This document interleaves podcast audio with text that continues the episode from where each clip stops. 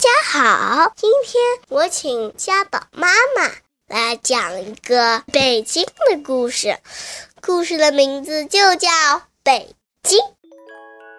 古老的北京在三千多年前就开始建成了，古称蓟，历经元、明、清三个朝代，逐渐形成了后来的北京城。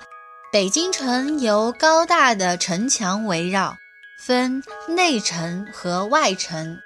皇帝居住的宫廷紫禁城在内城的中央，它外围又有皇城护卫。整座城市有条中轴线，它贯穿南北，最重要的建筑都在这条线上。清晨，驼铃声叮叮当当，由远及近，响到永定门。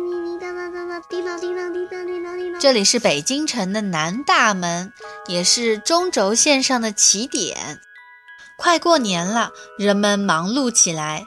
正阳门前，那可是老北京城最热闹的地方。正阳门内是内城，高官和贵族集中居住在这里。往北叫棋盘街，它因形得名。北侧是大清门、千步廊，广场的中间是只有皇帝、皇后才能走的通道——御路。外金水桥的北侧屹立着天安门，这是明清两代的皇城南大门。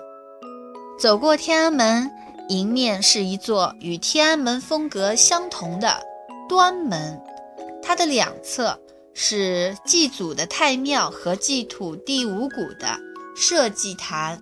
过了端门，就是巨大的凹字形午门。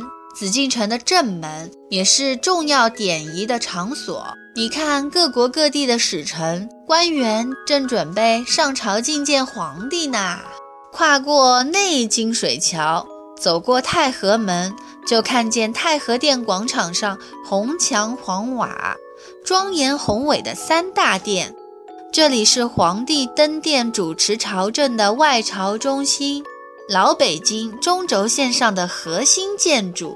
过了外朝就是乾清门，门后是皇帝及后妃们居住生活的内廷，再后面是皇家庭院御花园。在后宫御花园里，左右对称分布着一组组亭阁殿堂，奇石异花点缀院落，浓缩成皇宫的一个休止符。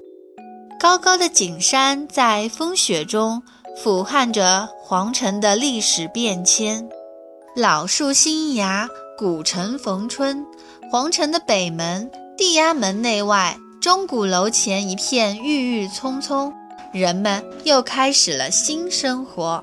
暮鼓晨钟，古老的报时中心已成历史。伴随奥运会的来临，鸟巢水立方成了中轴线向北延伸的新地标。和风拂面，奥运放彩，展现中华文化的中轴线风光无限。